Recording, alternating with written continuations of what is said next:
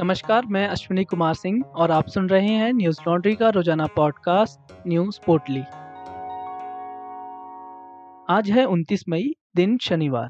देश में आज लगातार दूसरे दिन कोरोना के 2 लाख से कम मामले सामने आए। पिछले 24 घंटों के भीतर कोरोना के 1,73,790 नए मामले सामने आए हैं।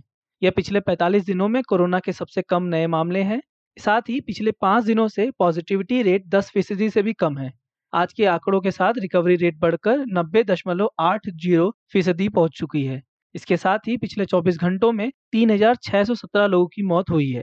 केंद्र सरकार ने शुक्रवार को कहा कि उसका लक्ष्य इस साल के अंत तक पूरे देश में टीकाकरण करना है।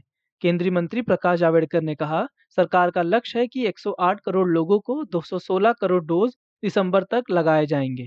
वैक्सीन की कमी को देखते हुए दिल्ली के मुख्यमंत्री अरविंद केजरीवाल ने अब विदेशों से वैक्सीन खरीदने की योजना बनाई है।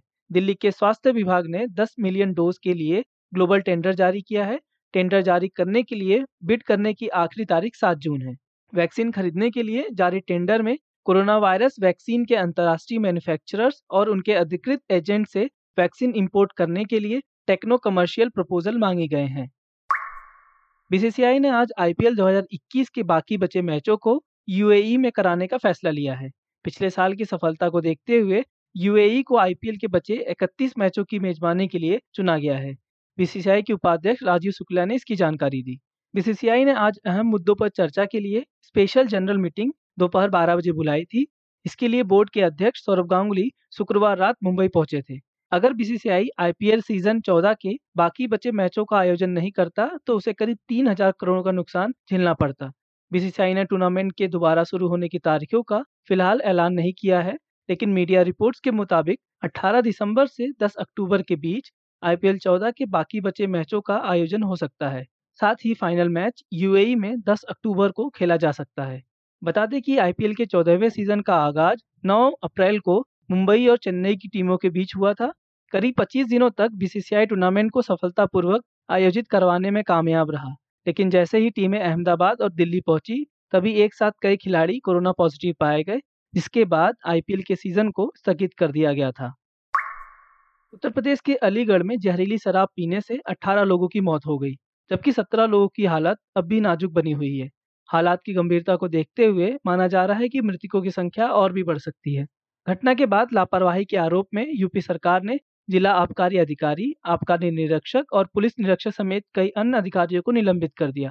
पुलिस ने 3 मुकदमे दर्ज कर शराब तस्करी रैकेट में आरोपी सुनील चौधरी सहित 5 लोगों को गिरफ्तार किया है। फिलहाल 2 मुख्य आरोपी फरार हैं, जिन पर 50,000 रुपए का इनाम घोषित किया गया है। दोनों फरार आरोपी ठेका संचालक और सेल्समैन हैं। सीएम योगी आदित्यनाथ ने मामले में राष्ट्रीय सुरक्षा कानून के तहत सख्त कार्रवाई करने के निर्देश दिए हैं। साथ ही उन्होंने कहा कि दोषियों की संपत्ति जब्त कर नीलामी होगी और उससे मृतकों के परिजनों को मुआवजा दिया जाएगा। केरल सरकार ने विदेश यात्रा करने वालों के लिए वैक्सीनेशन के नियमों में कुछ बदलाव किया है।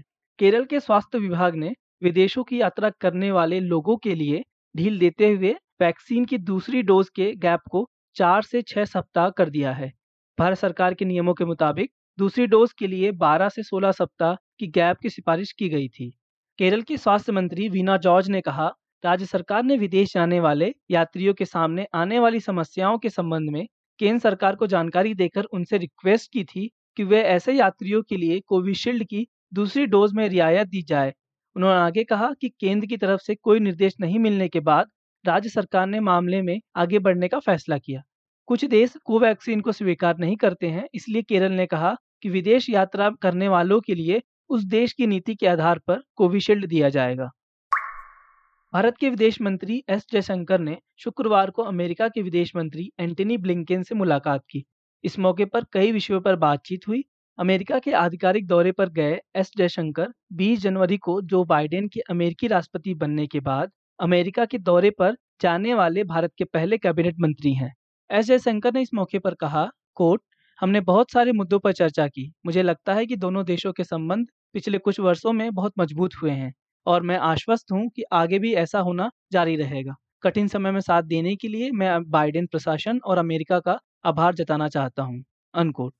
एंटनी ब्लिंकन ने कहा, भारत और अमेरिका हमारे समय की कई महत्वपूर्ण चुनौतियों पर साथ मिलकर काम कर रहे हैं। साथ ही कोरोना वायरस पर भी हम मिलकर सामना कर रहे हैं। इसके अलावा एस जयशंकर ने अमेरिका में भारत के राजदूत तरणजीत सिंह सिंधु और बाइडेन प्रशासन के शीर्ष अधिकारियों के साथ एक बैठक के दौरान हिंद प्रशांत से संबंधित मुद्दों तथा भारत और अमेरिका के बीच स्वास्थ्य, डिजिटल, ज्ञान और अन्य क्षेत्रों में साझेदारी से संबंधित मुद्दों पर भी व्यापक चर्चा की। न्यूज़ लॉन्ड्री हिंदी सब्सक्राइबर्स के सहयोग से चलने वाला एक मीडिया संस्थान है। हम ग्राउंड रिपोर्ट्स, इंटरव्यूज, पॉडकास्ट और वीडियोस के माध्यम से अपने पाठकों तक निष्पक्ष और तथ्यपूर्ण खबरें पहुंचाने का प्रयास करते हैं। हमें सपोर्ट करने के लिए आज ही हमारी नई हिंदी वेबसाइट hindi.newzlaundry.com पर जाकर हमें सब्सक्राइब करें और गर्व से कहें, मेरे खर्च पे आजाद हैं खबरें। आज बस इतना ही। आपका दिन शुभ हो। कोरोना प्रोटोकॉल का ध्यान रखें। नमस्कार। न्यूज़ लॉन्ड्री के सभी पॉडकास्ट टिचर, iTunes और दूसरे पॉडकास्ट प्लेटफॉर्म पे उपलब्ध हैं। खबरों को विज्ञापन के दबाव से आजाद रखें। न्यूज़ लॉन्ड्री को सब्सक्राइब करें।